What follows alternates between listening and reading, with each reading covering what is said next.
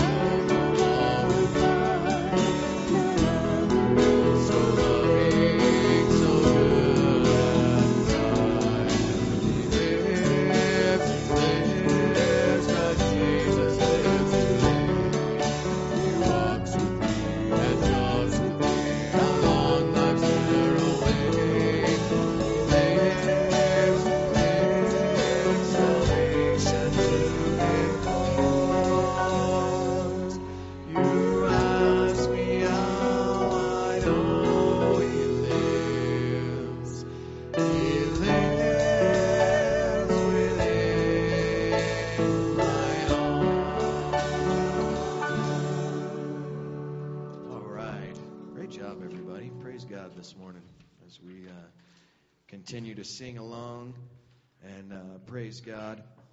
Um, as we're sitting at home and we're by ourselves, remember we're still together. The Holy Spirit's in us, He's around us. If you're a believer, He's in your heart and He guides what we do. So uh, don't be bashful. Stand in your robe, stand up and sing, and uh, it's all good.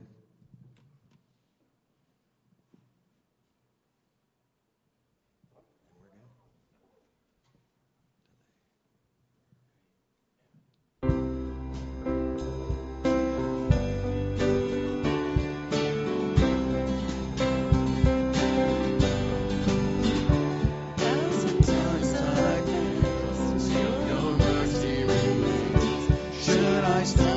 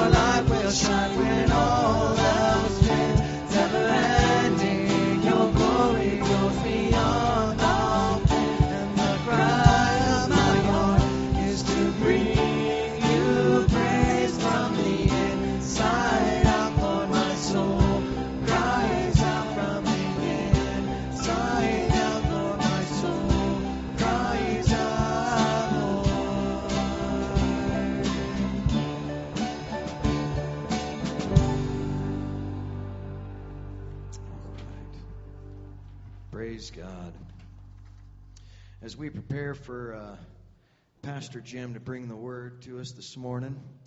Um, I've been thinking a little bit this week about our, our heart and the nature of the Holy Spirit being in us and working through us. And if you are a believer, regardless of where you're at or where you go to church or if you like old or new or whatever that might be, um, when we open ourselves to Christ on a daily basis and let Him live and work in us, um, that's how we reflect His glory. So, in this moment, close your eyes, open your heart, and let the Spirit in that you may reflect His glory this week as we go out.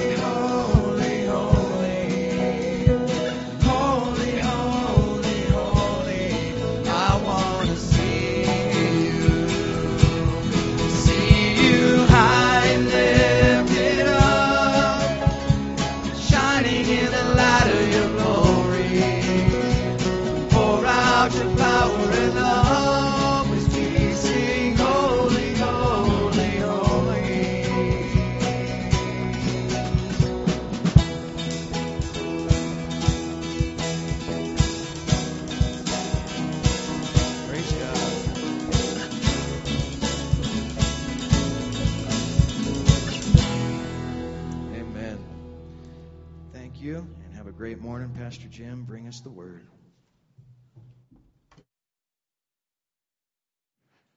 Thank you, worship team. This was uh, really good. I really appreciate the songs that we sang. They fit directly into what I'm going to be preaching on this morning. Yeah, so thank you, worship team. And we've got some cardboard people up here for me to preach to. So that's nice. The Smith family has their cardboard people. And, uh, yep, we're going to display those. And, and then, and then Benson has his family uh, in segments. So here's who I'm preaching to this morning. And, uh, we've got, um, yeah, here we go. The Nance family, where he's he's dropping his kids uh, and messing he's messing them up right now. But here we go. Here's our uh, congregation this morning here in the service. So if you want to bring your family and drop them off this week, um, you're you're encouraged to. And at least I have someone to preach at. And and I like it that they're all smiling and that there's no one asleep. So that's that's really good. Um, and there's no kids, um, you know, crying or anything like that. So that's really nice. But I appreciate the thought, and that's that's kind of fun. So we're going to have a quick word of prayer, and we're going to get into God's word. Lord, thank you for this morning. Uh, may we um, glorify you. May I glorify you and be filled with your Holy Spirit and speak your truth accurately and powerfully uh, that you may convict our hearts, encourage our hearts. Lord, we're living in a tough time right now, and we just ask that you would buoy us up spiritually, that we would end this um, hour with great joy and um, bolstered up to face face this coming week. And Lord, we pray this in Jesus' name. Amen. So close yet so far. That's the title of today's message. And and I got this little phrase from uh, a Frankie Valli song, "My Eyes Adore You," and and I think uh, um, it was also sung by um, other artists, but. It's about a childhood friendship that never developed into the wished for love.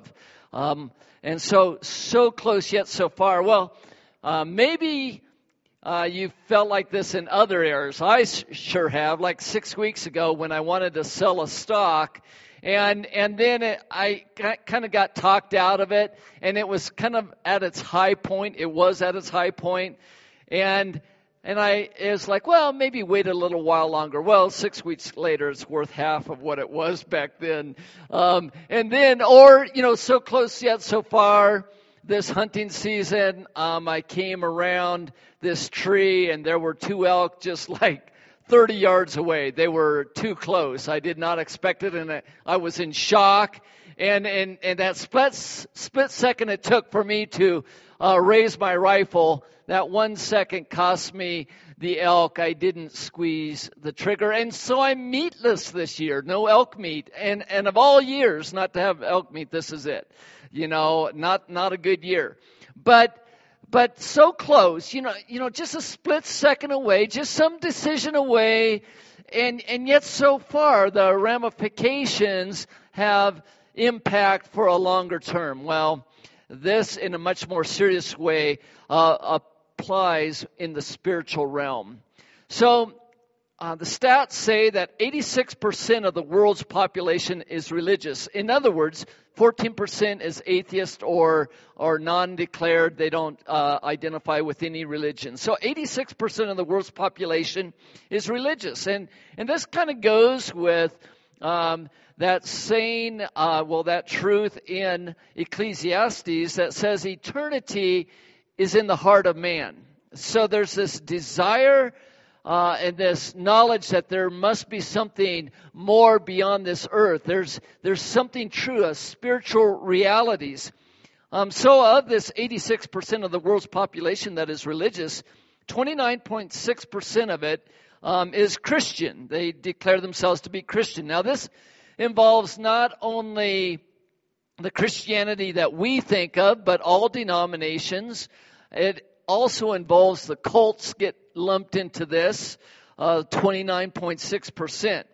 So of that 29.6%, only 25% of those are evangelical. So we'll say uh, uh, of the world's population, 7.5% of the world's population is evangelical. Now, I'm not saying that all evangelicals are true believers, nor am I saying that only evangelicals are believers. So please keep this in mind. Um, but evangelicals generally focus on a relationship with Jesus. So, so eternity in the heart of man, so close yet so far. Today we're going to look at three points. And those three points are these.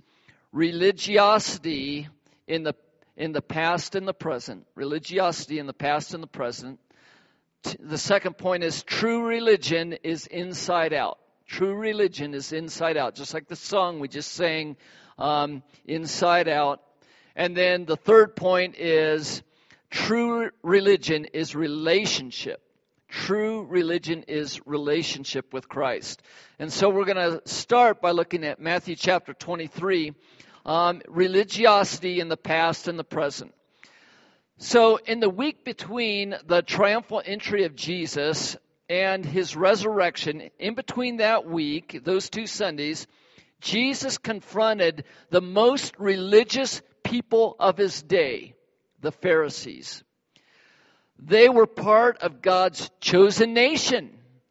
They had the Old Testament, the Old Covenant, given by God, and they scrupulously tried to follow it.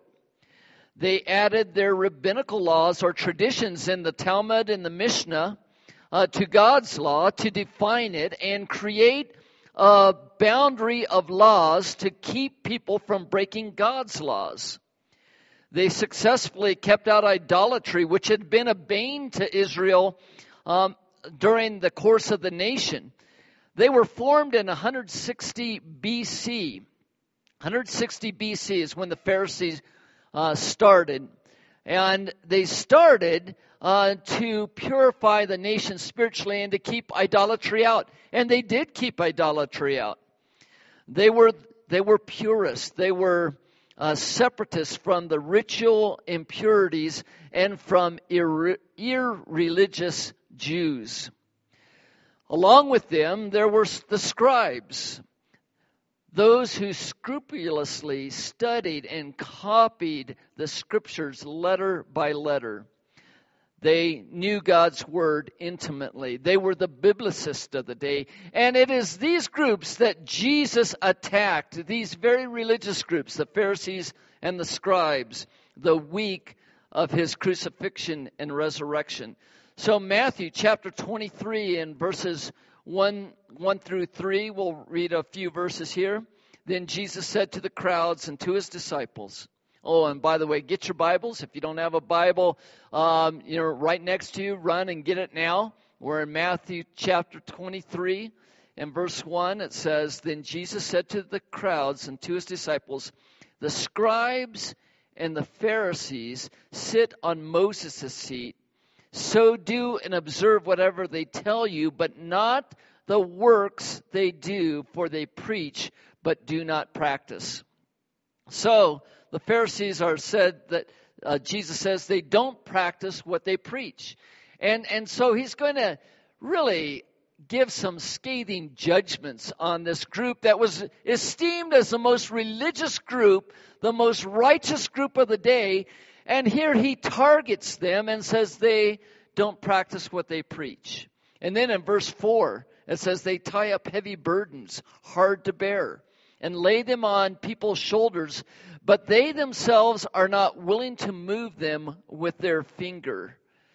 So, the second point that what the Pharisees do, did is they burdened people with, with rules legalisms, massive obligations that were oppressive. So they burdened people with laws that were oppressive, that went far beyond God's intent. And they focused on, on these laws, their interpretation of God's word, and made them that a law to themselves. And so uh, they would come up with different laws. I've got a picture here. Um, it doesn't look that significant. I mean, the significance seems to be the Sea of Galilee right there, and that is significant. But you'll see a white pole, a white pole there. That is a Sabbath marker. I never knew they had this, but this is a Sabbath marker outside, outside the city of Tiberias. And so our guide said, oh yeah, around every city they have this, these markers and a fence, a fence line, just a wire that goes around so people know that that's as far as they can go on the Sabbath. Well, see, back in Jesus' day, they counted out the steps. They said you can, you can walk 3,000 steps on the Sabbath day and that won't be considered work. Um, 3,000 steps, but then they've made little loopholes. Well, you could go 3,000 steps to that tree there and, and, and stop and then you could go another 3,000 steps. And so they made all these intricate laws trying to define what was work and not work on the Sabbath day, and, and developing little loopholes um, that could possibly make it uh, so they could go farther. Um, and, and then back to our text in verse 5. It says, They do all their deeds to be seen by others, for they make their phylacteries broad and their fringes long, and they love the, uh, the place of honor at feasts and the best of the seats in the synagogues and greeting in the marketplaces. So they wanted public rec- recognition and respect. And so it talks about phylacteries and long fringes. Phylacteries were little leather boxes on their foreheads that would have um, a little tiny copy of of the laws, in particular the Shema. Hear, O Israel, the Lord your God, the Lord is one. Um, and so they would have that on their forehead because way back in Deuteronomy, God had commanded for people to keep the law on their foreheads and on the doorposts of their houses. Um, and so they made up these things to, to literally put the law on their foreheads. Well, they also had these um, these tassels um, on their garments. And I've got some pictures from our time in Israel um, of these. This is still being practiced today. These are two Jewish guys in the um, courtyard outside of the Wailing Wall. Um, and they are going to their class that they hold Jewish classes there. And uh, you'll notice, and I've got another picture here that Steve took you'll notice their long sideburns there. They have these long sideburns, and if you look underneath the, the coat there, you can see hanging out are these tassels. Well, underneath their coats, they wear this kind of vest um, with four tassels on the corners of, of, of their, their garment. And this is following Numbers 15, 37 through 40, again of reminding the people to have tassels that would remind them of God's word and his law. And so today they're still practicing them. We, when our flight back from Israel to New York, um, our plane was loaded with people dressed like this. And, and it was so interesting because it was almost as if the scripture was still being carried out today. Well, it is. It is. And it was incredible to see that there are Jewish people and within the Orthodox Jews that still follow these um, things that the that the Pharisees were following in Jesus' day. so it came to life. It's like, wow, well, here we are. They're still doing this and thinking by doing this that they are going to be spiritual and and pleasing God um, that this is their effort to please God. Well, as I read down through here, it talks, um, we're going to uh, skip to verses 13 through 15. It says, But woe to you, scribes and Pharisees, hypocrites, um, appearing one way to people. When, and it means hypocrites means two faced, appearing one way to people on the outside, but on the inside, not being that at all. But woe to you, scribes and Pharisees, hypocrites, for you shut the kingdom of heaven in people's faces. for you neither enter yourselves nor allow those who would enter to go in. Woe to you, scribes and Pharisees! Um, for you travel across sea and land to make one single proselyte, and when he becomes a proselyte, you make him twice as much a child of hell as yourselves. So, the other thing that uh, Jesus points out to them is is that they travel across oceans to win a convert while closing the door to God's kingdom. In other words, they proselytized yet shut the door to heaven. They hindered people from salvation. They kept people from God. And instead, the people would be focused on all these laws that they had made and, and that they were seeking to curry God's favor with these many laws in the Talmud and the Mishnah.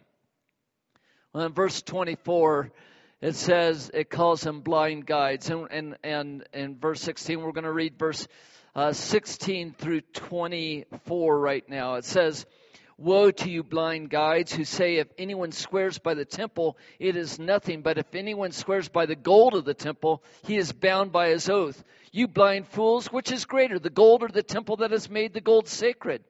And you say, If anyone swears by the altar, it is nothing. But if anyone swears by the gift that is on the altar, he is bound by his oath. You blind men, for which is greater, the gift or the altar that makes the gift sacred? So whoever swears by the, the altar swears by it and by everything on it. And whoever swears by the temple swears by it and by him who dwells in it. And whoever swears by heaven swears by the throne of God and by him who sits on it. Woe to you, scribes and Pharisees, hypocrites, for you tithe mint and dill and cumin and have neglected the weightier matters of the law justice, mercy, and faithfulness. These you ought to have done without neglecting the others. You blind guides, straining out a gnat and swallowing a camel. And so, Jesus calls them blind guides. They were blind guides, straining gnats while swallowing camels. Well, what did what does that mean? Well, Jesus brings it out. They looked for loopholes. They made loopholes in what they would make oaths by. So if they made an oath by the temple and not the gold that's in the temple, they could they could not keep their word. They could get away with um, not fulfilling their word on that. But if they swore by the gold of the temple, then they had to keep their word. And and and then with tithes, they would tithe. They they get those little spices out and they take one little leaf of spice out for God and, and count them out, and then nine leaves for themselves. I mean, they were scrupulous in that. And yet they ignored justice, mercy, and faithfulness. So they strained gnats while swallowing camels. They, they focused on the minutia, but they missed the big, the big stuff. In verse 25 through 28, it says this Woe to you, scribes and Pharisees. Now, keep in mind, these were the most religious people of the day, the most zealous people of the day. And Jesus is, is pronouncing woe on them because of what they were doing. He says, Woe to you, scribes and Pharisees, hypocrites, two faced. For you clean the outside of the cup and the plate, but inside they are full of greed and self indulgence. You blind Pharisee, first clean the inside of the cup and the plate, that the outside also may be cleaned. And then he talks about whitewashed tombs, the same idea. The outside, the Jews would paint with uh, white so they wouldn't stumble on a tomb, so they were obvious, so people would go around them, and, and it looked it looked fairly nice. These tombs painted white, but inside they're full of bones. And so, what the Pharisees would do, they cleaned the outside, outside while the inside was full of sin. They clean the outside while the inside is full of greed, lust, hypocrisy, and lawlessness. So they looked good outwardly on the surface, but inside they were full of sin. In in Matthew 15 9, Jesus said uh, that their heart was far from them. Their heart, their heart was far from God. Though they were zealous in all these rules and regulations, their heart was far from God. And in 25 through 28, um, actually, I, I already read that. I'm sorry about that. But today, you know, there's there in Jerusalem, it's argu- arguably, arguably, arguably, there we are. Um, it is arguably the most religious city in the world. Jerusalem is. So you have the Jews there. They're so close and yet so far. Still. The Muslims. There's minarets all through the city in the Muslim neighborhoods. Um, and, and the team got woken up, everyone but me, because I couldn't hear. Sometimes it's good to have hearing loss. But the team would get woken up by the call to prayer, and and um, and and they would pray out, and and the faithful Muslims or would get down, kneel down, and pray. Um, and so very religious. The, the Muslims, you know, they have their their five periods of prayer during the day. I think it's five. Uh, that um, that they were supposed to get down and, and pray um, at that point.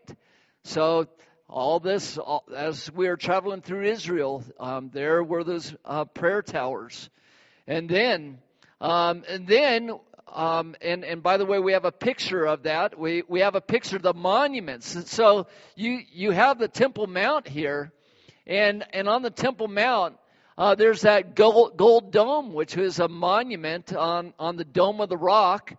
Um, so they have that, and, and um, as you're looking at it to your left, there is a mosque right there on the temple grounds.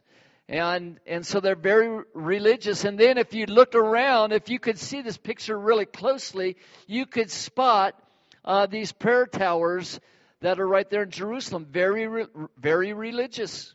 And then as you walk around Jerusalem, you find there's churches. There's churches um, and some of them are just very spectacular. Here is uh, some murals on one of the churches, and and this is the church uh, right right at the Garden of Gethsemane.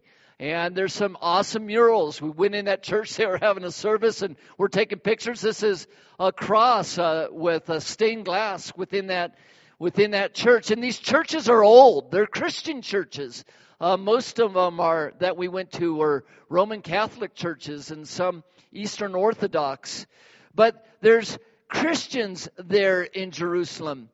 Oh, but only 2% of Jerusalem, only 2% of Israel is Christian. And of that, there's such a small, small percentage of, of evangelical Christians. And it, and you know, I, I just wonder, they're, they're so close. You know, the Catholics and all, they, they believe in Jesus. Um, the Eastern Orthodox, they believe in the true Jesus. But I wonder how much of the rituals and all um, overshadow um, in this religiosity, overshadow relationship with Jesus. Where was the true, inside, genuine faith? I felt a real spiritual darkness in, in the Holy Land, interestingly enough. The place where Jesus walked, where the disciples walked, where Abraham um, journeyed to, where there Moses uh, came to and, and, and um, brought the promise, uh, brought the people to the promised land. I, uh, so much history, so much of God's work in this land, and yet, and yet, though all the trappings are there, there seemed to be a spiritual darkness. You know, this religiosity. Uh, sometimes we we confuse that sincerity is what saves a person. That you know, hey, a sincere Muslim, a, a sincere uh, Jewish person, um, a sincere Hindu. Well, you know, surely God will let them in because they were sincere, though they were wrong. But sincerity doesn't get it. If it did, Jesus wouldn't have confronted the Pharisees as he did because they were very sincere. They were they were very zealous, the most zealous people um, in the day, And yet Jesus confronted them and said they're leading people to hell, that they themselves are going to hell and they're leading others there. You see, Jesus said, I am the way, the truth, and the life. No one comes to the Father but by me. And then um, we find out in Scripture it says um, that that it's all about truth. Um, you know, you shall know the truth, and the truth shall set you free. Not your sincerity will set you free. You see, these non-truths, these these relig- religious things that we add onto our lives that are apart from Scripture do nothing to make us spiritual, do nothing to draw us closer to God. So this one, I want to move on to our, our next point is true religion is inside out. True religion is inside out. So James uses the term true religion in James 126. And, and here, uh, James defines what true religion is. It says in verse 26 if anyone thinks he is religious and does not bridle his tongue but deceives his heart, this person's religion is worthless. Religion that is pure and undefiled before God, the Father, is this to visit orphans and widows in their affliction and to keep oneself unstained from the world. So, uh, the focus is on a clean heart, a pure heart. Focuses on a clean heart, resulting in a clean mouth and helping the needy. You see, pure and undefiled. That isn't lived for other people's praises, but is to uh, lived to help those who can't give back, help others who can't give back. And it is not to be tainted by the world's sin. So this was true religion as defined by James. And if we look at Matthew chapter 15 and 11, Matthew, Matthew 15 and chapter, uh, chapter 15 and verse 11, uh, Jesus was, uh, he and his disciples, his disciples were confronted because they didn't wash hands before they ate. Now this was a ceremonial washing and, and here in the U.S. right now we're big into washing hands. I have never washed my hands so much as now. And it's not to be spiritual, it is to keep free from COVID 19. My hands are, are just trashed because of that antibacterial wash that I use sometimes. But, but the disciples were confronted by the Pharisees because they, the, the disciples weren't washing ceremoniously, and so they were breaking in the Pharisees and rulers' eyes, they were breaking God's law, um, spiritually speaking. And, and so Jesus, in answering back to this in 1511, says this. He says, It is not what, and I'll start in verse 10 actually, and he called the people to himself and said to them, Hear and understand. It is not what goes into the mouth that defiles a person, but what comes out of the mouth. This defiles a person. And so then he goes on in verse 19. He tells what he's talking about here. Um, and actually, we'll start a little bit before in verse 16. Are you still without understanding? Do you not see that whatever goes into the mouth passes through the stomach and is expelled? But what comes out of the mouth proceeds from the heart, and this defiles a person. For out of the heart comes evil thoughts, murder, adultery, sexual immorality theft, false witness, slander. These are what defile a person, but to eat with unwashed hands does not defile anyone. And so it, it brings out it's what's in the heart. That is where sin starts and resides. That evil comes from our heart. Evil comes from our heart. In, in Romans chapter 10 and verse 9 through 10, uh, this is a passage talking of salvation. Um, how are we saved? And Romans uh, 10, 9, and 10, and I referred to this last week as well. But it says this it says, If you confess with your mouth that Jesus is Lord and believe in your heart that God raised him from the dead, you will be saved. For with the heart one believes and is justified, and with the mouth one confesses and is saved. And so it talks about the heart. The heart it's with the heart we believe, the heart, the seat of our affections and our, um, our will. With our will, with our, our desires, we trust Jesus as our Savior. And so that's where salvation resides by believing. Uh, so salvation comes by believing in our hearts, resulting in justification. It starts inside out. And it's like this all the way through Scripture. It doesn't just begin like that with a Christian, with you trusting Jesus. I mean, you didn't have to do anything to earn salvation. Remember, even baptism, that isn't that doesn't save you. It's your believing that saved you. And then baptism is just an expression of your salvation that you have received um, um, in receiving Jesus. So that has nothing to do um, in actually saving you. It's a testimony that you have been saved. So this belief in our heart, it results in us confessing to others that, hey, I've received Jesus. But um, if we look at Second Corinthians chapter 3, it talks about, hey, it continues. Our faith continues with this inside out. Our, our true belief, our true heart's desire, our true following Jesus in our heart and our affections being surrendered to Him will work its way out in our actions, will work its way out in our thoughts. So 2 Corinthians 3 3, um, here's what it says here. It says, and you show that you are a letter from Christ delivered by us, written not with ink, but with the Spirit of the living God, not on tablets of stone, but on tablets of human hearts. And so this is comparing to the law that was external, written on tablets of stone. And in the new covenant, in, in Jeremiah 31, 31 through 33, it talks about that God would write his law on our hearts, no longer external, but internal now. And, and it goes on in this passage in 2 Corinthians 3 4 now. It says, Such is the confidence that we have through Christ, through God, that not we are sufficient, not that we are sufficient in ourselves to claim anything as coming from, our, from us, but our sufficiency is from God. Hey, all these works of the Pharisees and the scribes, you know, to, to please God, to earn God's favor, to protect His law, and to follow His law zealously. Those were coming from their efforts.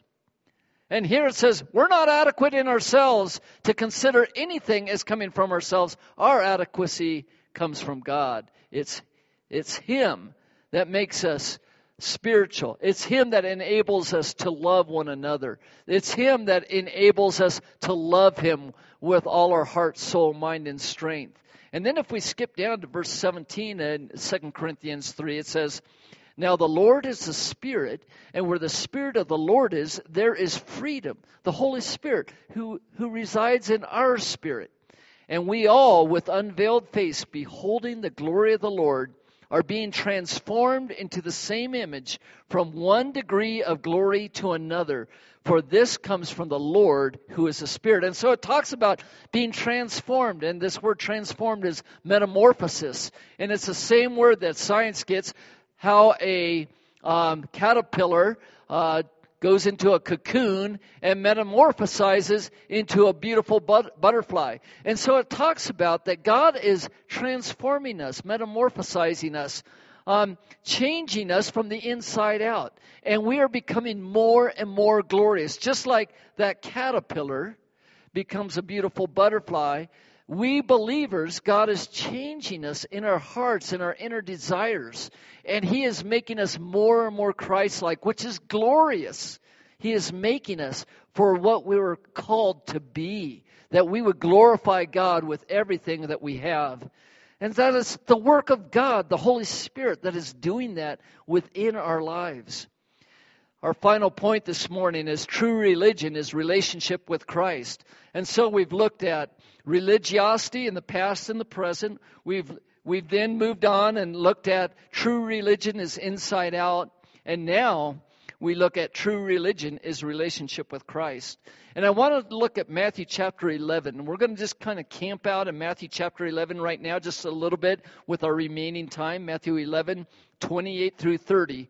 Um, and this has uh, been a marker verse um, of our church for ever since we started. Uh, Matthew 11, 28 through 30. um, and uh, great verses to memorize as well. So it says here, Come to me, all who, who labor and are heavy laden, and I will give you rest. Take my yoke upon you and learn from me, for I am gentle and lowly in heart, and you will find rest for your souls. For my yoke is easy and my burden is light. So find rest in Christ. Come to Christ. You see, most of the religious leaders of Jesus' day didn't receive Christ, they didn't accept him. They relied on their heavy burden of rules to justify themselves of trying to earn God's favor. Meanwhile, Jesus said, Be coming to me. This is a present imperative um, and has this ongoing daily uh, pursuit. Be coming to me. It, it emphasizes personal relationship with Christ. And then it says all. It's open to anyone and everyone, all, and it says who labor and are heavy lab- who are heavy laden. This who labor is the present participle. Who are laboring, and certainly in that day, they were laboring, trying to stay in God's favor. All who are laboring. This word laboring means to toil, to be tired, to grow weary who are laboring. And then the next word is actually a perfect participle. Um, and having been heavy laden. So the one who is a present participle every day, laboring, laboring, uh, trying to to follow all these rules and regulations. Only count your steps. Um, on the Sabbath day and do all of these laws. Wear that little box on your forehead and have the tassels on your robes and do all the sacrifices and wash your hands in just such a way and oh be careful when you give an oath if you really mean it you've got to swear by the gold that's on the temple and oh by the way when you get those spices out you got to count out every tenth spice goes to the temple goes to god yeah, rules after rules after rules. Aren't we tired of rules today? I mean, we just had to, you know, oh, is that six feet? Oh, oh, you're, you're, you're, you're five and a half feet away. Move back, move back. And you keep moving back and the person keeps coming towards you. You know, you, just, you know, all these rules. You got the mask on in the grocery store and the gloves. I do when I go, you know, uh, uh, you know, trying to follow all these rules, and and only ten, I'm less than ten getting together. Okay, you know, and oh, we've got nine. We can't have anyone else come. Rules. Okay, so those are rules that the government has instituted for good purposes. Um, but back then, there were rules. You had to follow all these rules to try to be right with God. And it was this heavy burden um, uh, this this uh, perfect tense and have been heavy laden, burdened, loaded, having been heavy laden, like a beast of burden, carrying out a whole elk on its back, when that when that horse should only be carrying at the most half an elk, but laden down, laboring, too heavy, too burdened burdened beyond excess. And here it's in regard to its religious rules and demands. And then Jesus says here, and I will give you rest. The I is emphasized. I myself will give you rest. It's emphasized in the Greek. I myself will give you rest. It's a future of promise, a future tense. This word uh, rest can be re, um, translated refresh or refreshment. I will give you refreshment. And, and the focus is Jesus himself, I myself, again, relationship with Christ.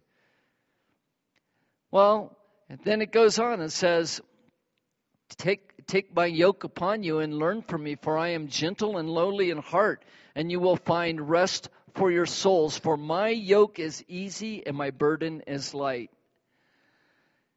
Take my yoke upon you. You see, a yoke was uh, put on uh, uh, uh an animal a donkey, a horse, a mule to pull um, the plow behind it. And, and Jesus says that his yoke that he puts on is light. It's lightweight. Now, backpacking, it's all about lightweight. And it costs money to get that light sleeping bag, that really light sleeping bag. When, but when sheep hunting, um, all us sheep hunting guys had, uh, you know, Scott Cor- Corwin was like, I've got my pack down to, I think at the time it was 27 pounds. It was like, what? And so we all, it's like, oh, get, get the weight down, get the weight down. And, and it costs money to get that weight down. Uh, but it's like, oh, it's so much easier to carry this light weight. Um, I brought a couple backpacks here with me this morning.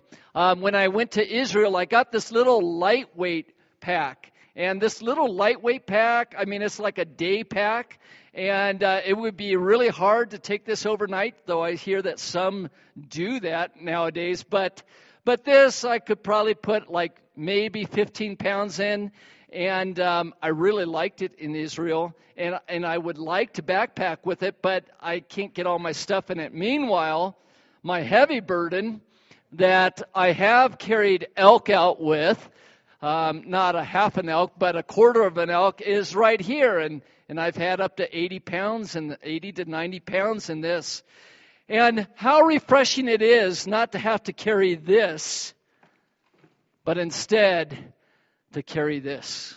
You see, this yoke, there is still service. We still serve the Lord. There is still a yoke, but it is easy. It is light. And, and the burden is responsibility. There is still responsibility for Christians not to earn salvation, and the yoke isn't to earn salvation, but because we are saved, what do we do? We follow Jesus. And Jesus' yoke and burden is called to, said to be easy and light. Easy and light. Why? Because Jesus is gentle. Gentle means mild of dis- disposition, and he's humble in heart. He is humble in heart. So he isn't a tyrant ruler saying, you got to carry more, you got to do more, you got to pull more your weight and loading you down and coming up with other other rules and regs. You see, so our soul can be at rest because Jesus is gentle and humble of heart. He loves us. He's not a hard taskmaster. Now, again, I want to emphasize we're not talking to earn God's favor here. This yoke and, and this, this um, burden that is easy and light, we're not talking anything to do with salvation. We are saved totally by God's grace, and we live in God's grace. He gives us the Holy Spirit that energizes us to follow Him, to love other people. Sometimes it's not easy to love other people. Other people aren't so lovable sometimes, and yet the Holy Spirit empowers us. He energizes us to be able to love and to sacrificially help other people. It's not always easy to, to go to church and have fellowship, um, but the Holy Spirit enables us to that, do that and gives us the want to. Things that are good for our soul and that minister to other people. You see, we can be at rest it says, uh, For my yoke is easy and my burden is light, and before that you will find rest for your souls. Is your soul disturbed within you? Are you restless in your soul? Especially in this day when so many things that we enjoy have been taken away, like sports, like money, like social gatherings? Do you find yourself disturbed within?